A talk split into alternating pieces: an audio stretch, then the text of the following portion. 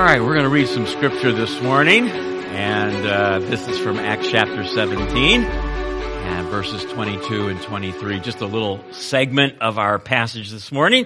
So you follow along as I read from uh, Acts 17. And uh, this is Paul, and he's in the city of Athens, as we're going to see in just a, a little bit here. Uh, Dr. Luke writes, Paul then stood up in the meeting of the Areopagus and said, People of Athens, I see that in every way you are very religious. For as I walked around and looked carefully at your objects of worship, I even found an altar with this inscription, to an unknown God. So you are ignorant of the very thing you worship, and this is what I'm going to proclaim to you. And uh, we're going to look at how Paul proclaimed uh, his message to the uh, people at Athens. So let's uh, let's pray and ask God to uh, be with us this morning, Lord. Uh, thank you for the victory that we have in Jesus. That uh, 2,000 years ago, uh, you gave a victory cry Tetelestai. It is finished. You paid the price for the sin debt of the world. And thank you that as we recognize our need of, of repentance and the fact that we can't make it to heaven on our own, uh, thank you that when we put our faith and trust in you and what you've done for us, that uh, we pass from death to life and we do have victory in Jesus. Lord, thank you for what that means, not only for our lives today, but for the hope that we have in the future, that um, our citizenship is in heaven. And thank you for that. So bless us now as we look into your word. May the Spirit of God lead us and speak to our hearts, we pray. In Jesus' name, amen.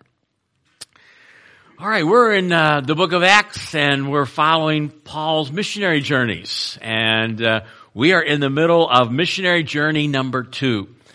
And remember the background of this, that after Paul made his uh, first missionary trip, he wants to go back and visit the churches where they had visited. And uh, so he suggests that him and his partner, Barnabas, go back and visit those churches. And they had a little bit of a disagreement. And so uh, they parted ways, and there's two missionary trips instead of one. And uh, so I think you have a map uh, in your bulletin of where we've been so far. And uh, study, uh, uh, Paul started out on his missionary trip in Antioch. And then we traced his uh, way to Philippi. And then last week to Thessalonica and Berea. And then he makes his way down to Athens. So I think we've got a video this morning. And we're going to just take a five minute clip. And isn't it great with technology, we can take a trip to Athens, and this will give us a little bit of background to uh, our passage this morning, and then we'll jump into it.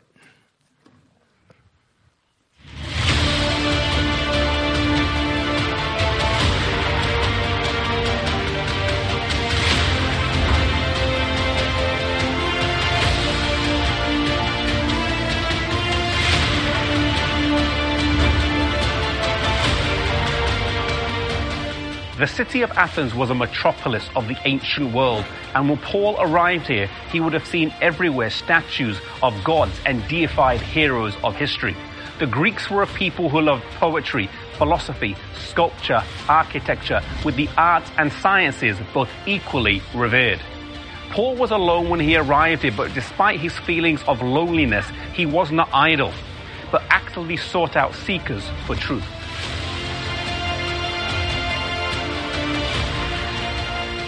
Paul went as his custom was to the synagogue, but also to the marketplace where he met certain philosophers of the Epicureans and Stoics. It is believed that here in the ancient Roman agora, Paul would have come and reasoned. Even though they immediately disregarded Paul's teachings, he slowly gained their respect as they realized that his knowledge, intellectual power, logical reasoning skills, and oratorical skills were superior to theirs. Through the power of the Holy Spirit, he was able to meet his hearers where they were and soon gained an opportunity to speak in one of the most sacred spots in Athens, Mars Hill.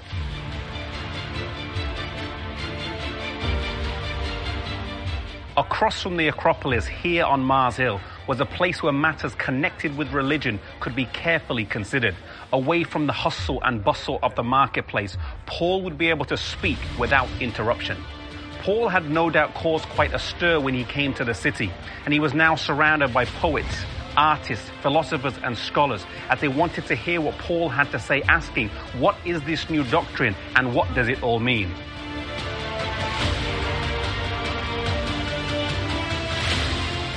As Paul prepared to speak, he sought to find some connection with his hearers and started out by talking about the altar dedicated to the unknown God. He said that they ignorantly worship this God, but then he started to tell them who God is. Guided by the Holy Spirit, he did not needlessly irritate his listeners or directly attack their gods, but tactfully and with skill, he drew their minds away from their gods to the true God who was unknown to them. He then shared a truth that was revolutionary at the time and something that humanity still struggles with today. That the same God created the whole human family and that all men are created equal.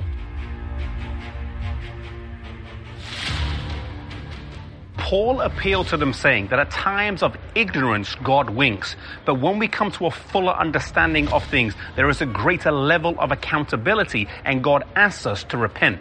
Paul then pointed toward the judgment and the assurance that Jesus, who was raised from the dead, gives.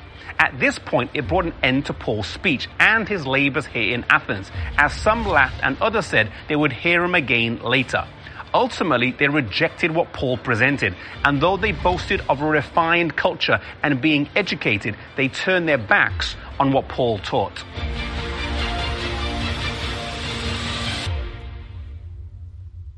His work was not completely in vain, as the Bible records that one of its most prominent citizens, Dionysius, along with some others, accepted the message.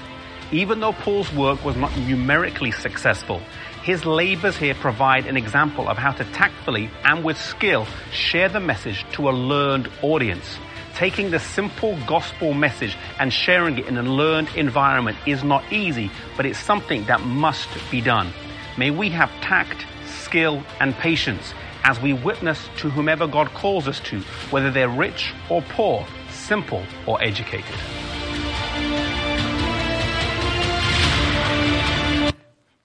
Well, there you took a trip to Athens this morning, and uh, that gives you a little overview of uh, where Paul was and where he ministered. So we're going to look at our outline this morning, and then uh, take some uh, life applications as we jump into the text here. So let's, uh, Acts 17, we're going to start in verse 16. Uh, Paul is uh, in Athens and we see that Paul's very distressed. Paul's great distress, verses 16 and 17. Uh, Dr. Luke records, while Paul was waiting for them in Athens, that's Silas and Timothy, who are left in Berea, and we're going to join him later. While he's waiting for them, he was greatly distressed to see that the city was full of idols. And so here's Paul distressed. And so he reasoned in the synagogue with both Jews and God-fearing Greeks, as well as in the marketplace day by day with those who happen to be there. Well, Paul's in Athens and he arrives and he begins to walk around the city. As he walks around the city of Athens, what does he see? He sees statues. He sees temples. He sees religious artifacts all over the city. And he's greatly troubled. He's greatly troubled. Uh, the Greeks worshipped many, many gods. And here's just a, a, few of the names of the Greek gods. And some of these might sound familiar to you. I just jotted them down. Apollo, the god of music and poetry. Kronos, the god of time. Dionysus, the god of the grape harvest. Eros, the god of love. Helios, the god of the sun, Hypnos, the god of sleep, Pan, the god of nature. They worshiped Poseidon, the god of the sea, Thanatos, the god of death, Zeus, the god of the sky and lightning, and uh, on and on. The Greeks had many, many gods, and so Paul's walking around and he's seen altars, he's seen temples, he's seen statues to all of these gods. And the text says that Paul is greatly distressed. The New Living Translation says he's deeply troubled. He's troubled because he sees people who are very religious, people who are seeking truth, but they're worshiping false gods. This is how the worship of idols is described in Psalm 115. The psalmist writes, Our God is in heaven and he does whatever pleases him. But their gods are silver and gold and made by human hands. They have mouths, but they cannot speak. They have eyes, but they cannot see. They have ears, but they cannot hear, and noses, but they cannot smell. They have hands, but they cannot feel, feet, but they cannot walk, nor can they utter a sound with their throats. Those who make them will be like them, and so will all who trust in them. And so Paul walks around and he sees a, a very religious city, but they're worshiping false idols and false gods. The same could be true of our culture today. See, the question is not, are you a worshiper? But the question for our culture today is, what do you worship? And we may not have statues and temples that, of, of stone that we worship, but believe me, our culture worships other things and they have idols in their life. It might be money. It might be success. It might be family. Uh, many, many other things. It might be the physical body. Uh, so Paul looks around and he's greatly distressed because of all the various idols. And verse 17 says he takes a two-pronged approach. In the other cities that he visited, he would go to the synagogue and start in the synagogue. And Paul did that as well in Athens. But it says that he also went into the marketplace. And so Paul's in the agora and he's in the streets and he's on Saturdays in the Sabbath and the rest of the week he's in the streets and he's beginning to engage in dialogue with people. And beginning in verse 18, we see that Paul finds some philosophers that he begins to engage with. Paul's debate with the Epicureans and the Stoic philosophers. And so let's uh, pick it up in verse 18. It says a group of Epicurean and Stoic philosophers began to debate with Paul. Now, the Epicureans were atheists. They were materialists. They worshiped pleasure. They thought that when you die, that was it. Eat, drink, and be merry, for tomorrow we die. So you might as well enjoy all that you can in this life. Uh, the, the Stoics were uh, quite a bit different. They were pantheists. They believed that everything is God and God does not exist as a separate being, but everything around them has God in them. And they were very moralist people. And so Paul's debating with both of them, and they're very curious about this new philosophy that Paul's beginning to talk about. And so it says, some of them asked, what is this babbler trying to say? Others remarked, he seems to be advocating foreign gods. They said this because Paul was preaching the good news about Jesus and the resurrection. And so Paul's interaction with the Stoics and the Epicureans at least raises their curiosity and they want to know more about what Paul is saying. And so here we see, as we move through our text, Paul's declaration of the gospel at the Areopagus. Verse 19.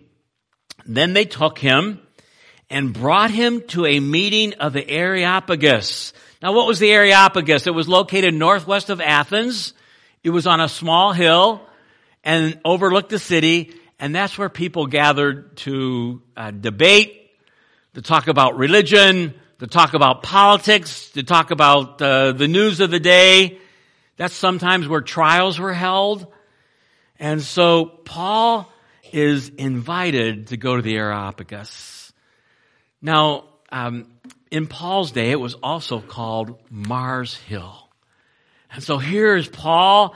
He's at Mars Hill. He's with the philosophers, the educators, the poets, the artists of the day and now they're engaging in conversation and they want to hear more from Paul. And Paul has a wide open door to share the gospel. So let's look at how Paul handled this. And um, we'll pick it up in verse 19. It says, They took him to the meeting of the Areopagus where they said to him, May we know what this new teaching is that you are presenting. You are bringing some strange ideas to our ears, and we would like to know what they mean. All the Athenians and the foreigners who lived there spent their time doing nothing but talking about and listening to the latest ideas. If we were to translate that today, they spent all their time on Facebook. you know, what's going on? What's this person think? What's this person think? And, and it was this, uh, open forum where you would go and discuss ideas all day long.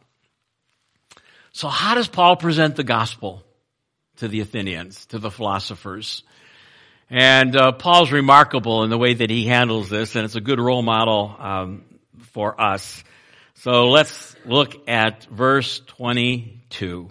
Paul then stood up in the meeting of the Areopagus and said, notice where Paul starts. He does not start with condemnation.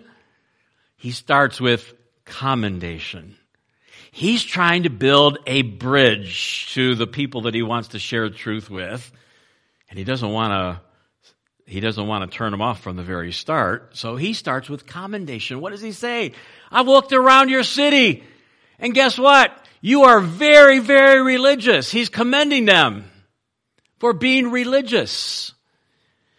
And then he says, I walked around and looked carefully at your objects of worship. I even found an altar in this inscription to an unknown God. You see, the Athenians were so religious and so concerned about gods that they didn't want to offend any god, and so they said, well, let's build an altar, and maybe we've forgotten one of them, so here's an altar to an unknown God. And Paul sees that, and he picks up on that, and he says, you know what, here, I'm to tell you, I'm here to tell you about who this God is, who the unknown God is. And so Paul uses that as an open door, and now he begins to proclaim to them the true God. And that's found in verse 24.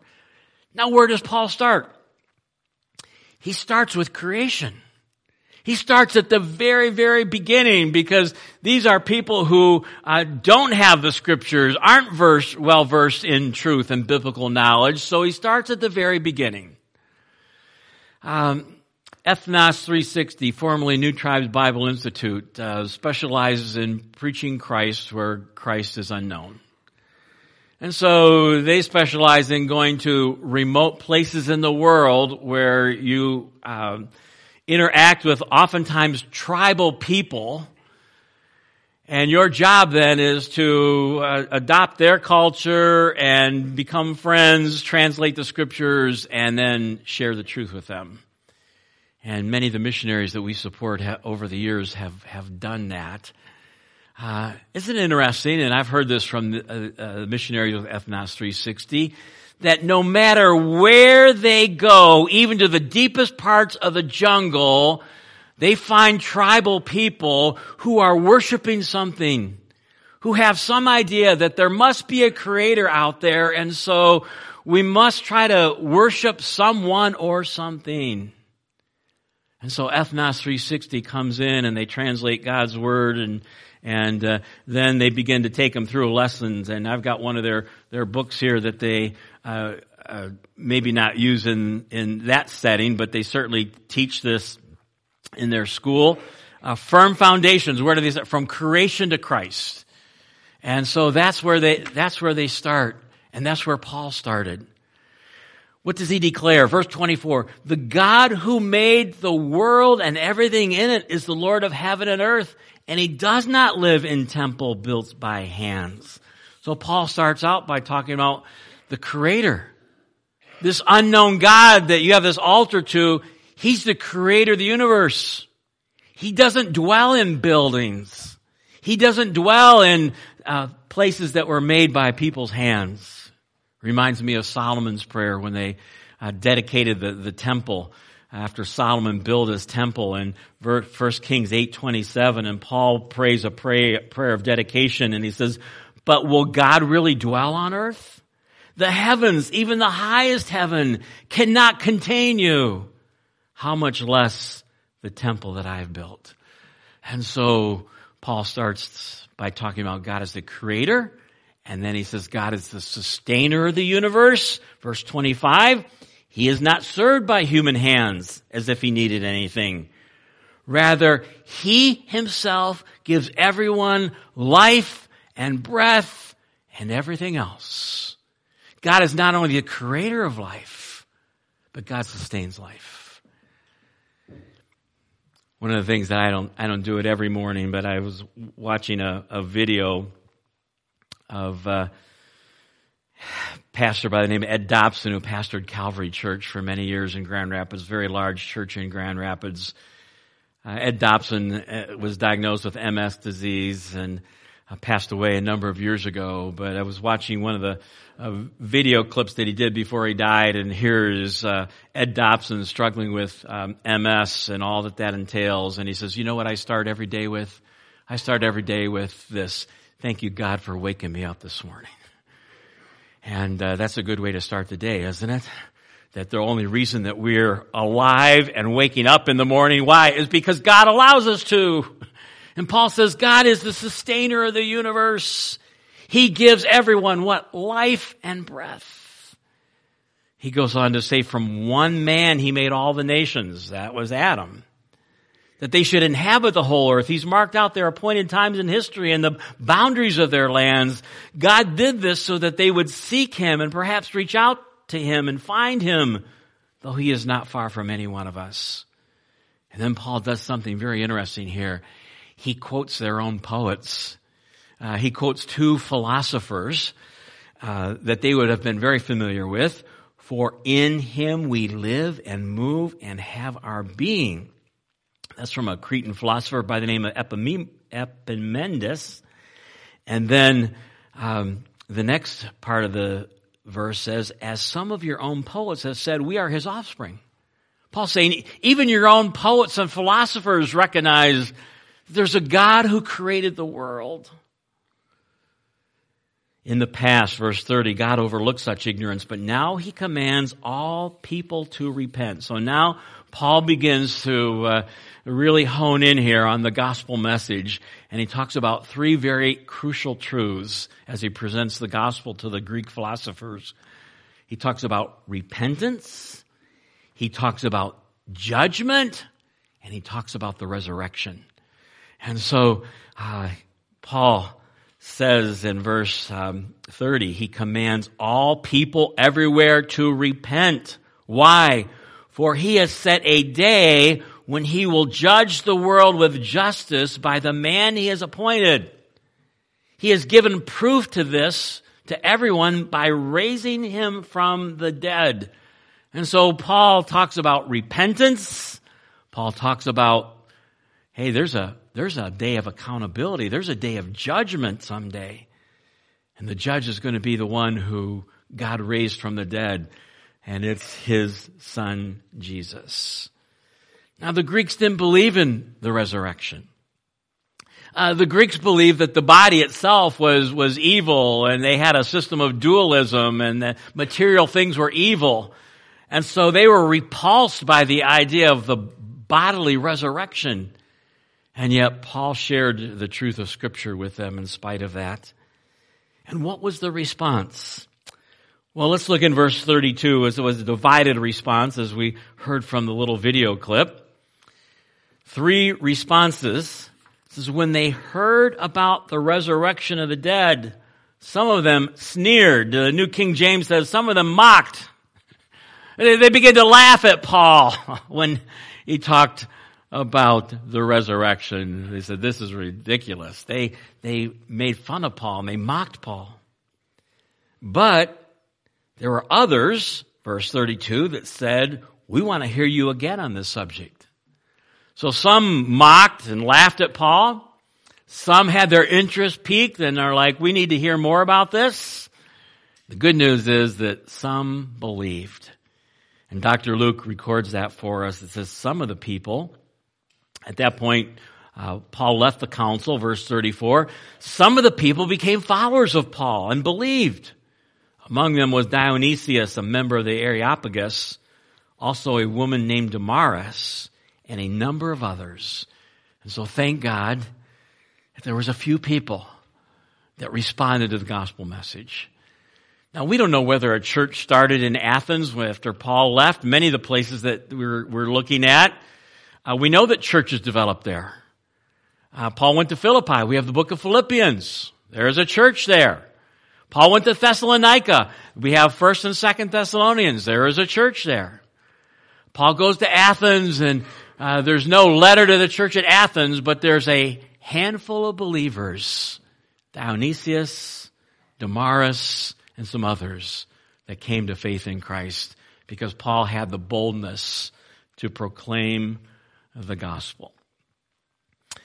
Well, that's a quick overview of uh, Mars Hill and Paul's message in Athens. And this morning, in our last uh, 10 or 15 minutes, we want to just think about how does this apply to us today? And what are some life lessons that we can learn uh, from following what, what Paul did? So let's look at three of them. And uh, here is the first one. Lesson number one is the burden for lost people should move us from compassion to action. That the burden for people who don't know Jesus, who, who are, are, are lost, should move us from compassion to action. And so here's Paul. He's in Athens. He's walking around the city and it says he's greatly distressed because he sees people who don't know the true God. But Paul doesn't stop there, does he? Paul says, hey, we, we need to just not only have compassion for the lost, but we need to translate that into action. And so that's what Paul does. He's going in the synagogue. He's preaching Christ. He's in the marketplace. He's preaching Christ. He's at the Areopagus or Mars Hill and he's preaching Christ. But I want you to catch Paul's burden for the lost. It says he's greatly distressed. He is deeply troubled. Um, Paul's probably had a hard time sleeping at night after he was in Athens. It's a burden for the lost and for, for uh, people who don't know truth. And Paul doesn't just feel it, but Paul takes action. The words of Jesus in Matthew chapter 7 give us a picture of our world today, part of the Sermon on the Mount. Jesus says, enter through the narrow gate, for wide is the gate and broad is the road that leads to destruction. And many people enter through it. But small is the gate and narrow is the road that leads to life. And only a few find it. What's Jesus say? There's two gates, there's two roads, and there's two destinations. There's a broad gate and a broad road and many people are on it and it leads to destruction, separation from Christ in a place called hell. But there's a narrow gate and a narrow road. There's only a few on it and it leads to life, eternal life. And so the burden for the lost should move us from compassion to action. Paul talks about a twofold motivation that motivated him to share the gospel. It's found in 2 Corinthians chapter 5, uh, in verse 11 and verse 14. Uh, Paul's talking about the ministry of reconciliation. He says, since then we know what it is to fear the Lord. Some translations say, since we know what the terror of the Lord is like, we persuade men. We share God's truth with men because there's a heaven to gain and a, a hell to shun. And then his other motivation, verse 14, for the love of Christ compels me to share the good news. And so the burden for the lost should move us from compassion to action. Now, what does that look like for you and me? And I'm going to suggest three things. Uh, number one, prayer. Number one, prayer. Matthew chapter 9, verses 36 through 38. Jesus sees the crowds of people. It moves him. He sees them as uh, like sheep without a shepherd. And in verse 36, uh, it says he had compassion on them. And then he said to his disciples, the harvest is plentiful, but the workers are few. Ask the Lord of the harvest, therefore, to send out workers into his harvest field. So what's Jesus tell his disciples to do? You know what? We need workers. We need people who are willing to, to go into the, the field and reach people for Christ. And so here's one thing you can do. This should be on our prayer list. Lord, would you raise up people? Would you raise up missionaries? Would you raise up even people in the local church that will do his work and take the good news of the gospel wherever they go? Last week we had Jocelyn Boot here, raised in Manchester, missionary pilot, crucial role in getting the gospel out. Uh, missionary pilots. Thank God for people like Jocelyn Boot. And so the first thing we can do, and um, I'll ask you, when was the last time we prayed that God would, would send out laborers into the harvest field? The harvest is plenty as the laborers are few. That's, that's one thing. Secondly, partner. Uh, Paul writes to the book of uh, Philippians and he says, I thank you for your partnership in the gospel. What were they doing? The Philippian church was praying for Paul, but they were also supporting him financially. And so what we can do and what we have done and continue to do here at Community Bible Church is we have 13 missionary families that we've partnered with, uh, that we pray for, that we support financially, what, to get the gospel to the ends of the earth. But the third thing that we can do is we can proselytize. Now what does it mean to proselytize? It simply means to witness, to share, to share our faith. Romans chapter 10 says, how are they going to hear the gospel unless somebody tells them? Unless somebody tells them. And so praying that God would send missionaries and people into the harvest field, yes, we need to be doing that. Uh, partnering with missionaries and supporting them financially and praying for them. Yes, we need to be doing that, but we also need to be what? Sharing our faith in our own Jerusalem the Great Commission. Take the gospel to the ends of the earth. Acts chapter 1 verse 8, as we looked at the outline of the book of Acts, uh, you will be my witnesses where? Jerusalem. It starts right where we live. Judea, Samaria, and the ends of the earth. There's a little chorus in our hymn book. I love the words to it. It's really a prayer. And this is what it says. Lord, lay some soul upon my heart and love that soul through me. And may I nobly do my part to win that soul for thee. It's a prayer like, God, would you, would you lay somebody on my heart? Whether maybe it's a family member, maybe it's a neighbor, maybe it's a coworker, so that I could share the gospel with them my normal pattern on Sundays is to get over here early and turn up some heat and turn on lights, but I also stand in front of the pulpit, and if you get here really early, you'll probably think, "What's he doing up there by himself at the pulpit?" And I, I just go through my my sermon in in my mind, not audibly, but just allow the Spirit to, as I look at my notes, walk through my sermon mentally. And uh, when I got to this point, um, the Spirit of God said to me, well, you know, you, uh, Ron, who, who are you going to pray for? Uh, you, you can't tell the congregation to do something that you're not willing to do yourself. And so all of a sudden I thought like, well, God, who can I, who can you put on my heart to share the gospel with? And so let me tell you who that person is. You don't know them, and I just, I just met them the last couple weeks. You know that the MEC, some of you know this, have been putting internet all through this area, and thank God we've connected with that through the hard work of some folks and have a much better, reliable internet connection through MEC. And so uh, you see their trucks and their workers all over. And uh, uh, so our church is is open, and I'm here a lot during the week. And uh, the guys uh, know that there's not too many bathrooms out there if you're working outside, and so we've said, "Hey, the church is open, and you want to use our bathrooms, feel free to." And so uh, that's kind of been happening regularly. And so in the last two weeks, I've met a fellow by the name of Larry. Larry works for MEC.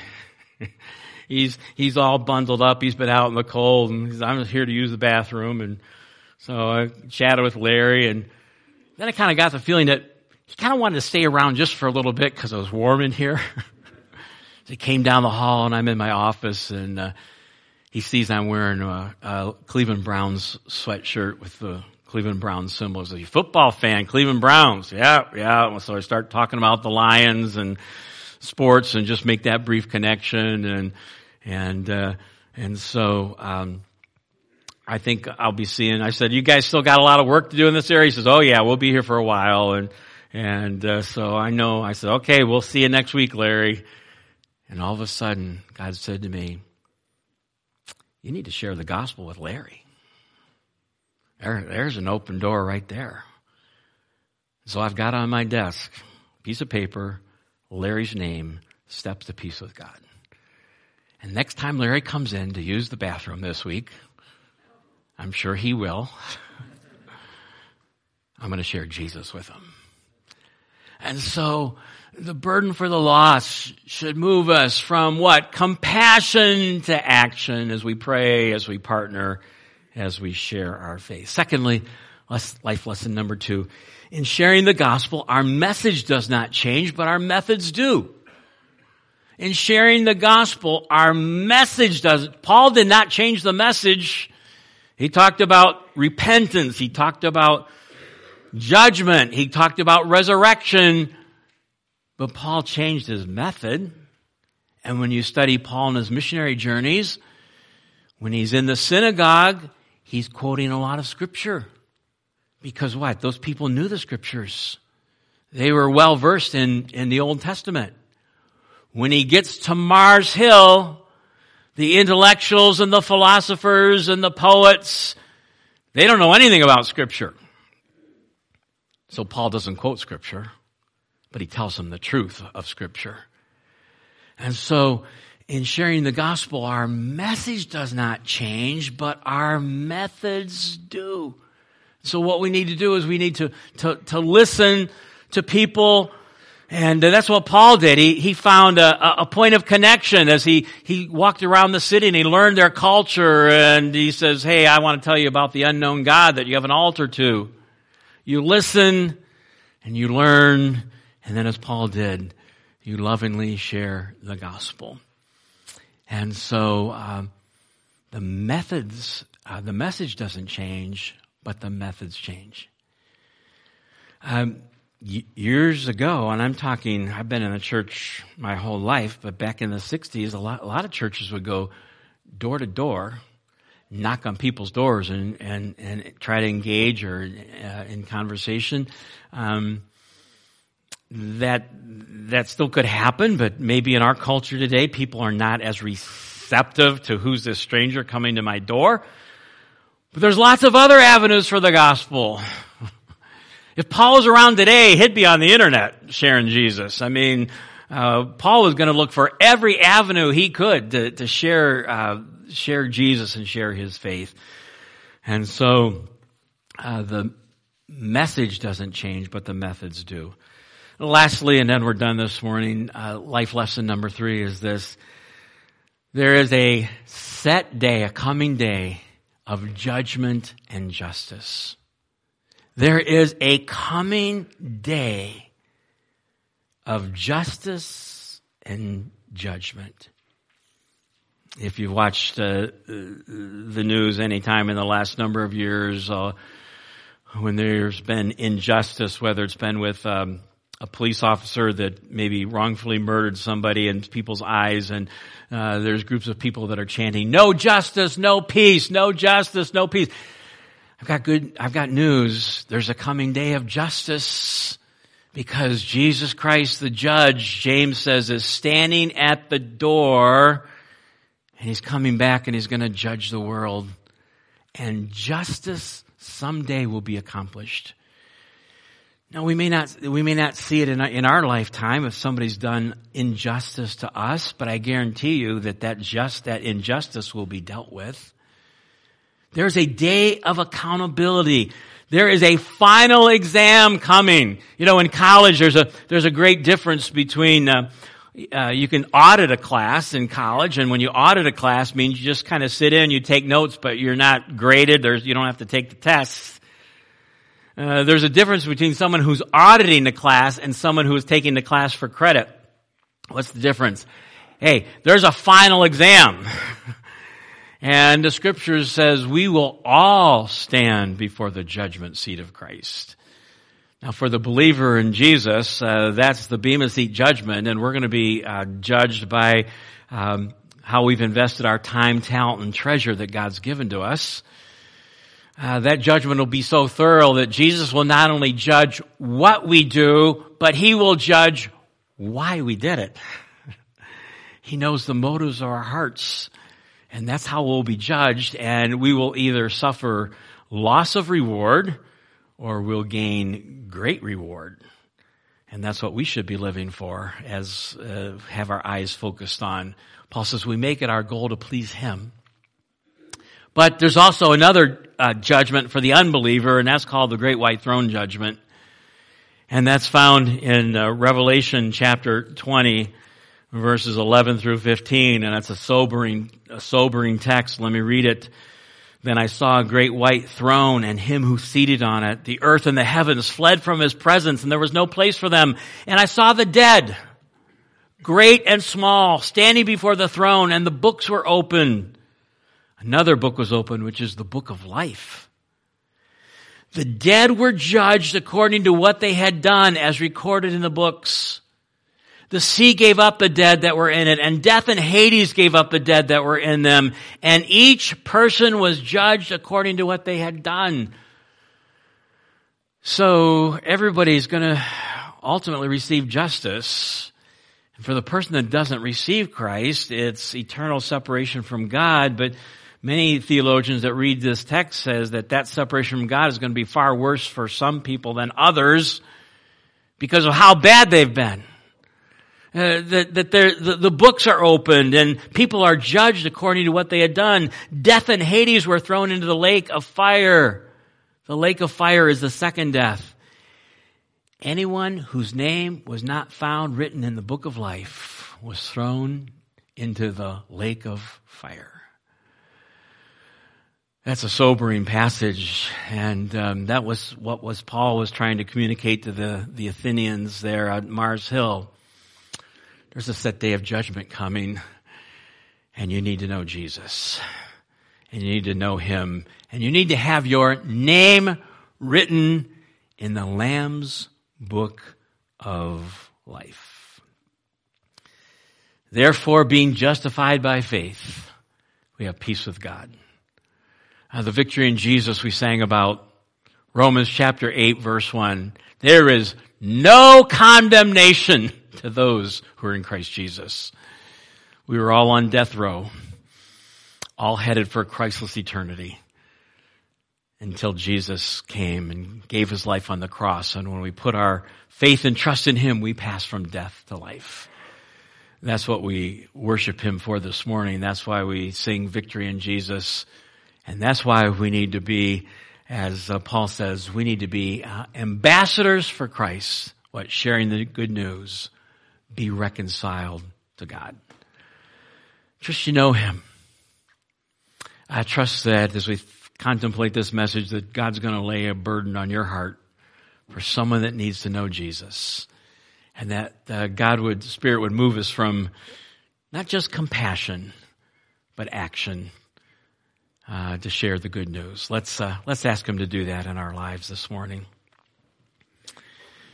And before we pray this morning, I'm just going to pause and ask the Spirit of God to, uh, as He spoke to me earlier this morning, uh, Lord, would you lay some soul on my heart and uh, love that soul through me? And may I do my part in uh, sharing God's truth with this soul. So uh, just take a minute as we pause in quiet reflection and um, ask the Spirit of God to um, bring someone to your mind that uh, we need to be bold enough to share the truth of the gospel with.